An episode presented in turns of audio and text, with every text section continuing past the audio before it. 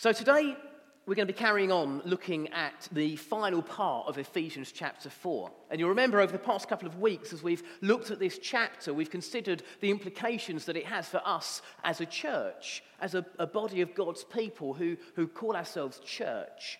And in the first week, we looked at the um, the, the, the, bond of unity and the spirit of peace that Paul insists must exist amongst us if we are to be an effective church of God. That was the, the personal implications. And we were encouraged to look at ourselves and, and work out how perhaps we can, we can practice those things personally and contribute to the, the corporate body that is the church. And then last week, we looked more at the makeup of the church and the role that each one of us has to play. And, and, and it began, began the passage that we looked at last week with the reminder that to each one of us, grace has been given. That gift of grace is not an exclusive gift, it's a gift that is freely given to each and every one of us who follows Jesus. And if we've received the gift of grace, then we have grace to share with others. And so, again, it reminds us that, that when somebody comes through those doors, they should experience a spirit of grace. Today, we get to the, the nitty gritty. Paul identifies four particular areas of the church that he feels are necessary to be addressed. Now, Paul was writing to the church in Ephesus in the first century.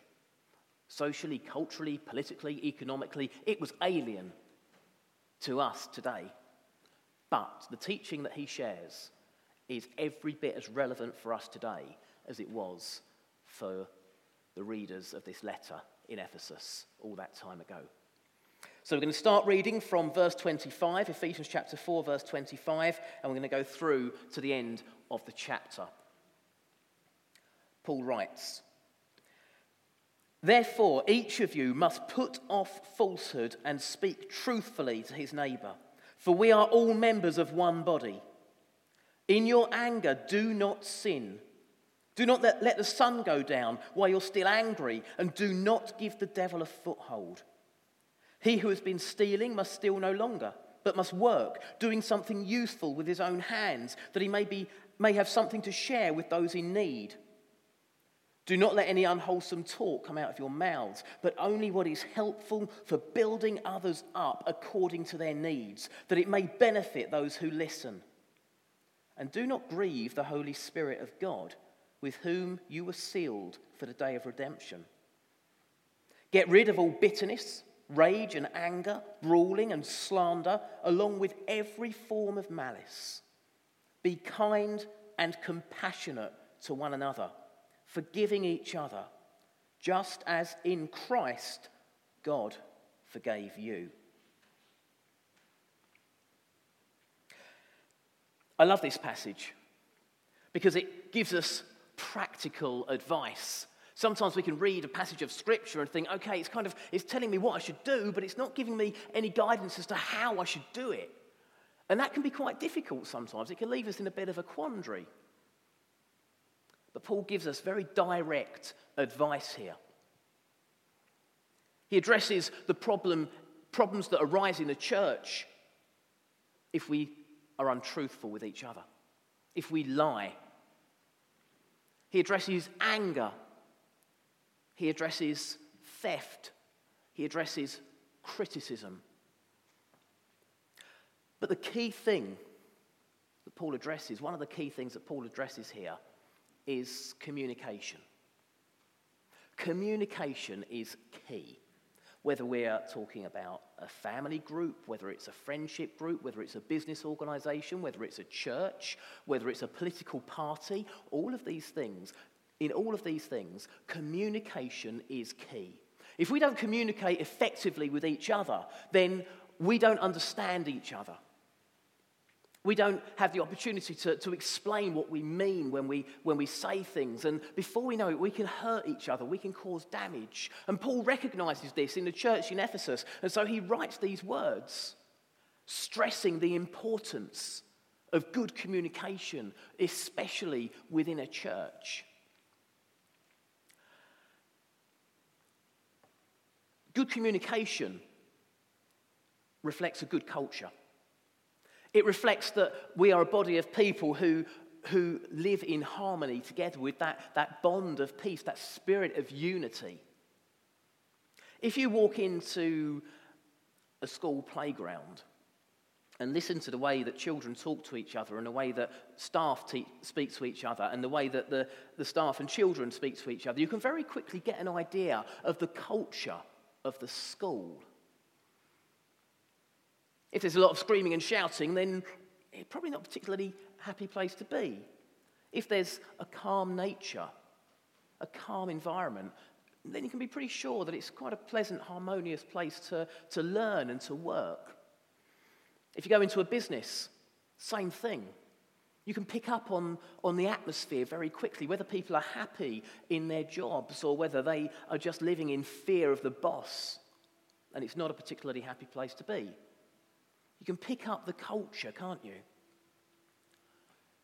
I once took Joe to a football match thought it's going to be great, really enjoy it. But the, the appalling language, the violence, the general constant sense of intimidation. I mean, she's calmed down a lot now. but sometimes we can go to places like this and we can, we can pick up on the atmosphere. You can pick up if a, if a crowd want, want a manager out, then they'll be screaming blue murder every time that the manager gets up off his seat. If the crowd love the manager, there'll be rounds of applause. They'll be chanting, chanting his or her name. It's a happy place to be. And it's not difficult as an outsider when you come into the environment to pick up on the atmosphere of the club. And it's also true in churches. When someone walks in here, it won't take them long to pick up on the atmosphere.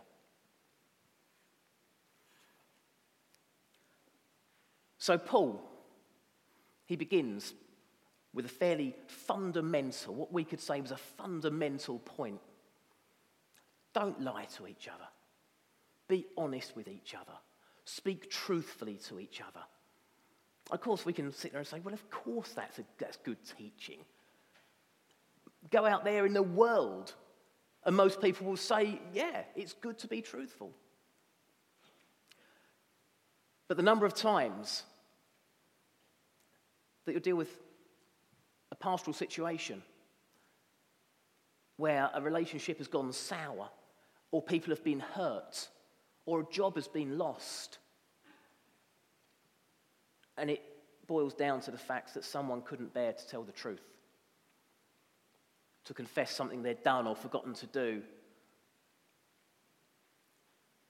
And from one mistruth, one, one lie, suddenly a whole, whole host of ugly, ugly words have been exchanged.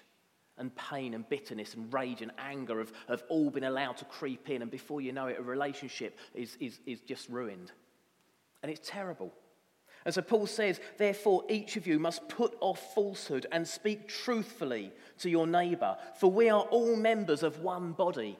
We are all members of one body. We cannot afford for, for, for, for for us not to be honest with each other. It should be a basic teaching of the church. But the church in Ephesus needed to be reminded of that. And it does us no harm at all to be reminded of that ourselves. We must be truthful with each other. Sometimes the truth can hurt. Sometimes some of them can be really truthful and say, you know, Tom, you said you'd do this and you haven't done it. And you've caused, you caused me real upset. And that can, that can hurt. But it's truthful. The worst thing could happen if someone takes away that upset and doesn't share it, and instead it eats away at them, and it forms an opinion of, of, of the person that's upset them. And they eventually start rotting from the inside because they have this ball of unreleased anger which builds. We should be truthful with each other all the time. In your anger, do not sin. It's interesting, isn't it? Paul doesn't say, don't get angry. Paul is, as ever, a realist. He knows that it is a very human reaction to get angry. Things do upset us. And of course, sometimes that's right. We can feel righteous anger. When Jesus went into the temple and saw, and saw the, um, the, the, the money lenders doing business in his father's house, he felt a sense of righteous anger. Paul doesn't say, don't be angry. That would be an unrealistic expectation. Instead, he says, in your anger, do not sin. In your anger, do not let your anger take over. Don't let rage get to the point where you just lash out and you, you say something really spiteful to someone and, and you just let loose with a whole torrent of abuse. Don't do that. Control your anger. Control it. And if you control it, then you'll be able to make sure that the sun doesn't go down, leaving you angry. I can't remember who it was, but I heard it quoted at a wedding somewhere. A famous actress once said, Don't let the sun go down in your anger, stay up and fight. That's not what, that's not what Paul means here. Paul means whatever it is that's upsetting you, whatever it is that is causing the anger, at the end of the day, let it be dealt with. Let it be talked about. Let the anger subside and let reconciliation take place reconciliation should always be in any dispute we have, whether in church, whether in family, wherever it is, whatever sphere of life, we should seek reconciliation. Because reconciliation is a mended relationship which has a future, which can be built on. We are reconciled to Jesus because God hasn't given up on us and said, I can't believe you've let me down like this after everything I've done for you, after everything I've given you. You're on your own now. God would have every right to do that. None of us can stand and say we've never let God down, but God chooses not to do that. Instead, He sent His Son into the world to reconcile us to Him. It's an act of love. It's because He values the relationship so much that He didn't want anger to ruin it. He wanted it to be replaced, replaced his anger with love. Paul says, Don't let the sun go down while you're still angry. Do not give the devil a foothold. It's so true, isn't it?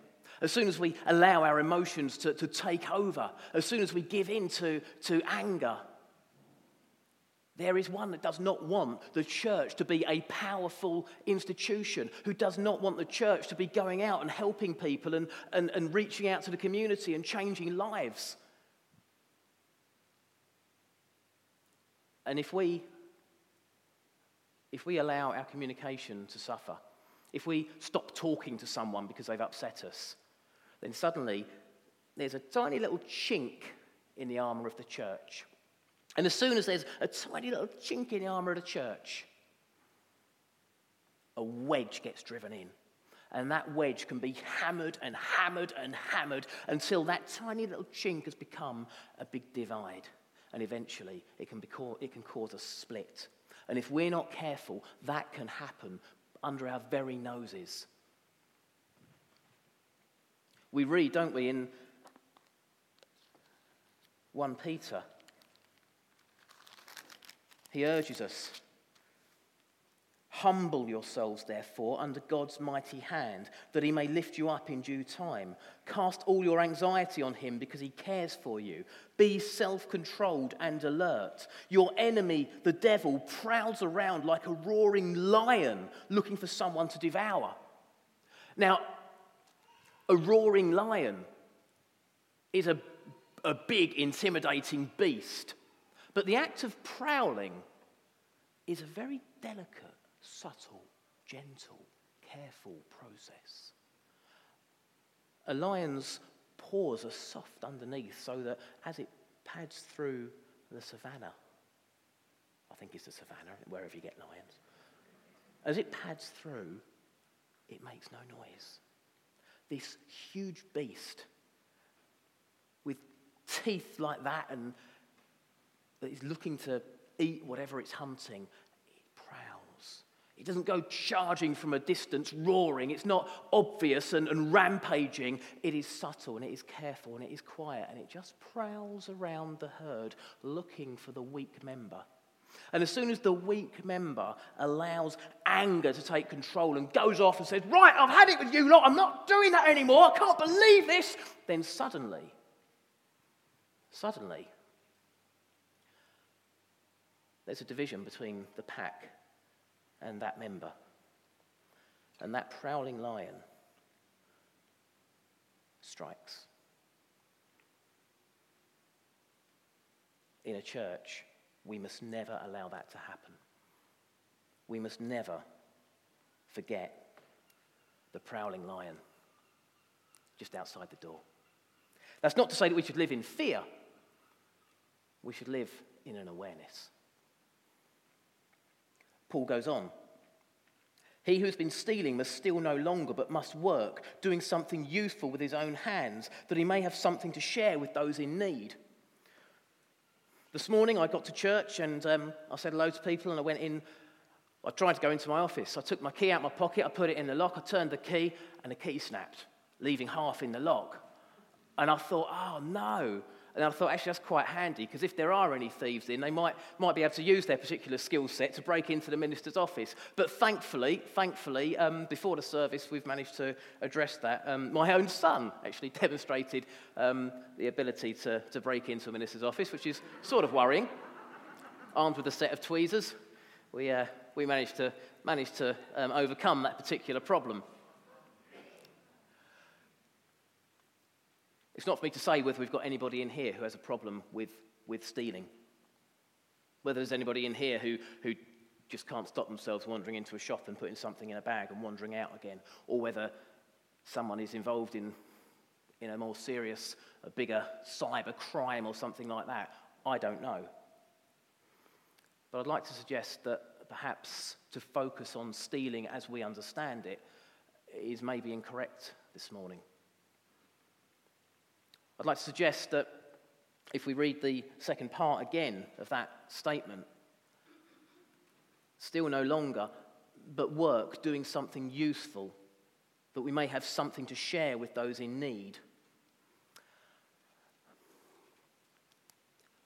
On my phone, I don't know about yours, every week I get a little message pop up at some point that says, Your average usage last week was this many hours a day and it's this much up or down on the previous week. And I always, I don't like that message. I really don't like it. Because I think to myself, I wonder if I gave God as much time each day. I wonder if I spent as much time reading my Bible and, and in prayer as I did looking at Facebook or sending messages It's so easy to allow our phones to steal our time, to steal the time that we should be giving to God. You see, when I see that message, I think of all the times that I've been too busy to do something, and I think I wasn't too busy to spend a couple of hours a day on my phone. I wasn't too busy for that, and yet did I really need to? No, no, if I'm honest. The actual time I needed to be spending on that device was a lot, lot less than that. We're stealing the time that we should be giving to God. God's given us enough hours in a day to do all that we need to do, but it's down to us to make sure that we use it sensibly. It's down to us to make sure that we have something useful to share with those in need. If we spend time in the Bible, if we spend time refining our understanding of our relationship with God, learning the scriptures, and, and familiarizing ourselves with the teaching that we're called to apply to our lives, then we've got something worth sharing with people that we meet.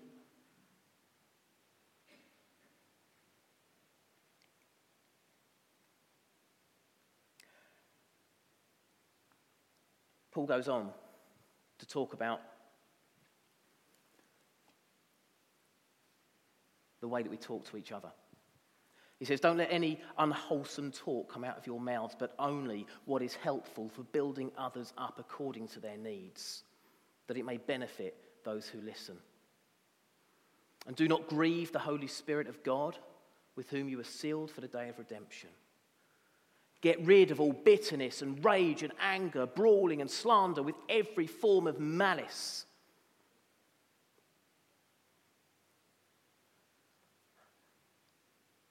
A few years ago, Joe and I went to Helsinki. We, we went to Scandinavia, it was beautiful. Spent a couple of weeks traveling around.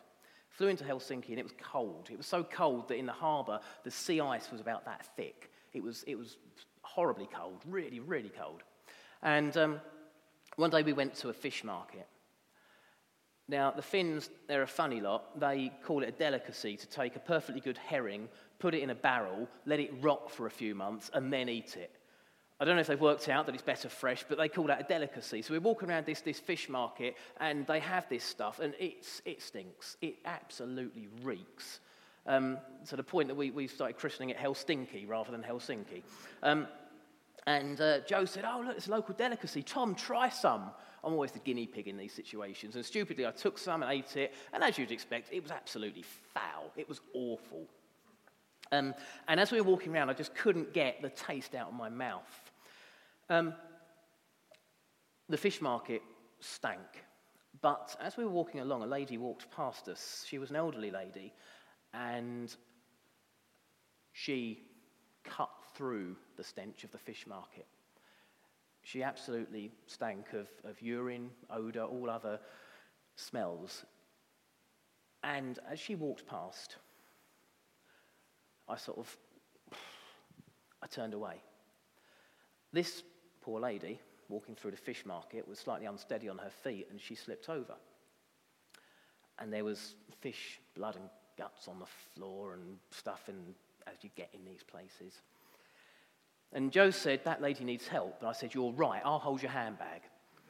She said, Get over there and help her. So, right. so I went over, and as I, as I helped her up, I could feel her, her skin was greasy, and, and I don't know the situation, but, but the, the smell was, was just overpowering. And I, I helped her up, and other people came over and helped her. And I don't speak any, any Finnish, and so I was of limited use, so I sort of stepped back, and other people other people came and helped her, and I said to her, I've got to go and wash my hands. I've got, I've got to, ugh, I just you know, I need to go and wash my hands. We went and found a bathroom and I washed my hands. And while I was washing my hands, I really reproached myself because this poor lady, who clearly was in need, not just because she'd fallen over in the middle of the fish market, but clearly she had need. And I was a church going Christian at that point. I was relatively young in the faith, but I can't use that as an excuse. I recognised as I was standing there washing my hands that, that my reaction to this lady had not been one that Jesus would approve of. It had not been a godly response. Instead, it had been conforming to the ways of the world. It had been a worldly response that says, oh, she stinks and she's dirty. I don't want to go, oh, it hadn't been Jesus' response, which would be, Bless you, I love you, let me help you, what can I do for you? And I really reproached myself over that, but I hadn't been in church for long. This is going back quite a few years. And over the years, when I've revisited that, I've stopped giving myself a, a, spiritual kicking over it, which is so easy to do. Instead, I've come to the conclusion that that if the culture of the church that you attend is right, then you absorb that culture into your being. And when you go out and find yourselves in those situations, it becomes a naturally, natural part of you to want to be Jesus to that person. But it all has to start from the church. This is why the church is so important. This is why I'm such an advocate of the local church, because we can all individually read scripture and we can, we can say, yeah, that, that sounds great, that sounds good, but we don't have the strength within us. I certainly don't, and if there are people out there who do, then, then hallelujah, well done. But most of us don't have the strength individually to be able to read the Word of God and go out and apply it without any other support. Instead, we need to come together. This is why I love the gathered church, the gathered ecclesia, the body of Christ, who pull together and who, who fail together but also succeed together, who learn together, who walk the Christian journey together. If we are together, if we are united, then we learn from one another. If our communication is good, then we learn from one another. We can be honest with each other. And that spirit of unity does exist and it doesn't suffer. We don't upset each other. Instead, we speak with love and with grace and with kindness because we care.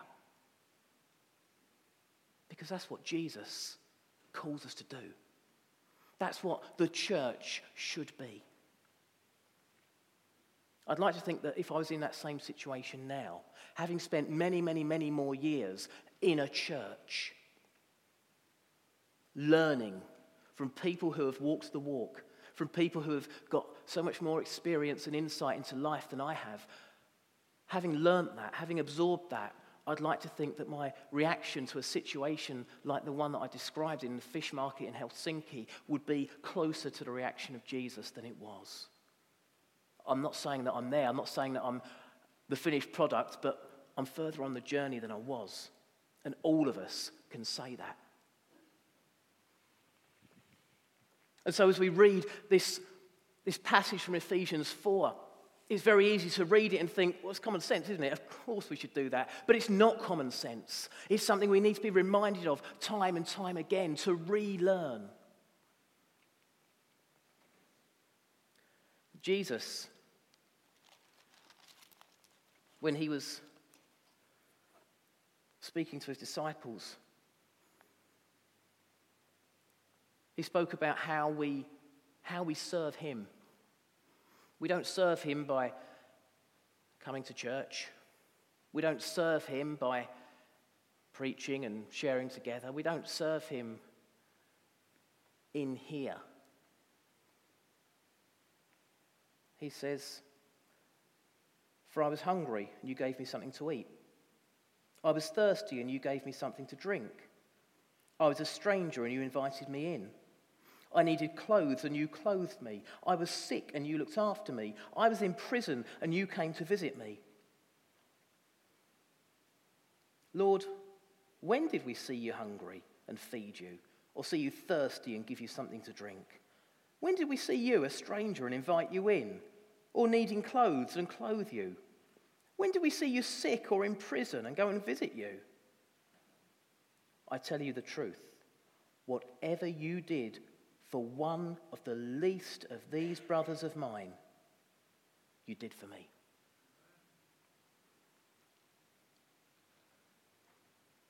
Last week I, I mentioned one of my, one of my favourite verses. We're not going to have favourite verses because it's all good, but you know, I have. Um, one of my favourite verses is Ephesians 6, verse 7. Serve wholeheartedly as if you're serving man, not God. Sorry, Serve wholeheartedly as if you're serving God, not man. That's better. I told you I was still a work in progress. But you see, the reason I love that verse is because if God Himself walked in now and said, Stick the kettle on, do this cup of tea with you then we would be, there would be a stampede for the kitchen. We would all be desperately trying to, trying to get to the kettle or the, the hot water tap, get the best mug that's got no chips and no stains in it. Would you like fruit tea or herbal tea? Do you want decaf or recaf or do you want semi-skimmed? What do you want, sugar or sweetener? I would want to make the best cup of tea the world's ever known because we're serving God.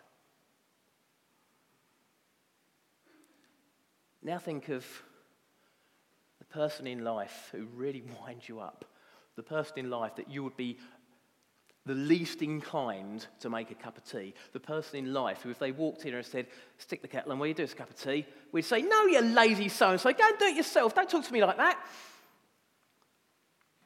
That's the worldly response. The godly response is to think, Yeah, they've been a bit rude. Yeah, they really wind me up. They know exactly what buttons to press. But I'm not serving them, I'm serving God. So, yeah, how do you like your tea? You sit down, make yourself comfortable, go do it. Do you want a biscuit? We'd go the extra mile. Whatever you do for the least of these brothers of mine, you did for me.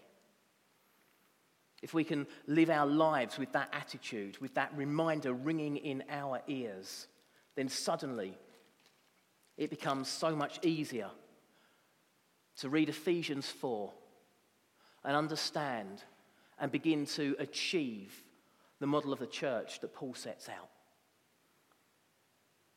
My experience so far of NCBC, and I'm not just saying this because I want you to like me, it's not that at all. My experience so far of NCBC is that it's done well in this church. That's borne out by the number of people who come into this building during the week, people who are walking through a pretty awful time of life right now, whether it's the 12 step support groups, whether it's the counselling group, whatever it might happen to be, they come in here and they receive a welcome, they receive warmth. That's important. And that is the hallmark of a church that is well on its way to reflecting the values that Paul talks about in Ephesians 4. But those values, if they're not kept at the forefront of our minds, if they're not consciously worked at week after week, they can very, very quickly subside.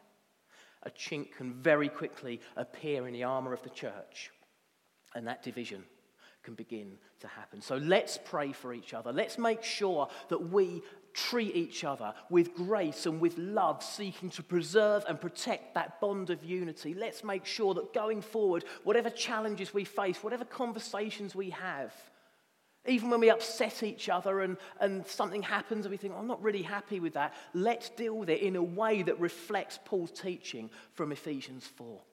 Let's use that as a foundation for our relationship personally with the church, corporately as the church. Because we are the body of Christ. Jesus is the head. And in all things, as Paul finishes off this, this section, he says, Be kind and compassionate to one another, forgiving each other, just as in Christ God forgave you. Now, forgiveness is a big topic. And I'm not talking about, about uh, a huge issues that people have had in the past and battling with that, that's not something that can be forgiven just like that. Instead, I want to be clear here this is the day to day forgiveness, the forgiveness of the Lord's Prayer that we are encouraged to pray on a daily basis, the forgiveness of the little things, because they're not so little if we're not prepared to forgive and be forgiven. Let's pray. Father God, thank you so much for your word. And thank you, Father, for the truth that is found within those pages. And Lord, as we've worked through this one chapter, in the past three weeks. Father, there will be areas of it that we haven't delved into, that we haven't explored. But Lord, the things that we have spoken about, the things that you have, you've drawn out as, as we've worked through it, Father, I pray that you will help us all as a, as a corporate body of Christ, as the church here in Norwich. Father, I pray that anybody who, who comes in here for the first time will be absolutely overwhelmed by the love and the grace that they receive, the warmth of the welcome and the, the spirit of peace that exists within this church family. Father, we don't take it for granted. We thank you for, we thank you for your, your ever present Holy Spirit amongst us because we know that, that it's, a, it's a fragile thing, this bond of unity that can be disrupted so easily. But Father, we pray that you will help us, each one of us, to choose our words carefully, to build one another up, to encourage rather than discourage, to infuse one another rather than knock each other down. Father, even when we're speaking harsh words. May they not come out of our mouths harsh, but instead show the love of Jesus. Father God, we are all works in progress. And so, Lord, we put ourselves in your hand. You are the artist that is working on our, on our canvas. And Father, I pray that we would all have the humility to recognize that we're not the finished product. We're not the work of art. But one day, through your grace, we will be made perfect and we will spend eternity with you. Until that day, Lord, bless us, fill us with your spirit, and help us to be the best people that we can be as we seek to build your kingdom wherever we happen to be this week. In Jesus' name, amen. I'd like to invite the band back up to close us in worship this morning.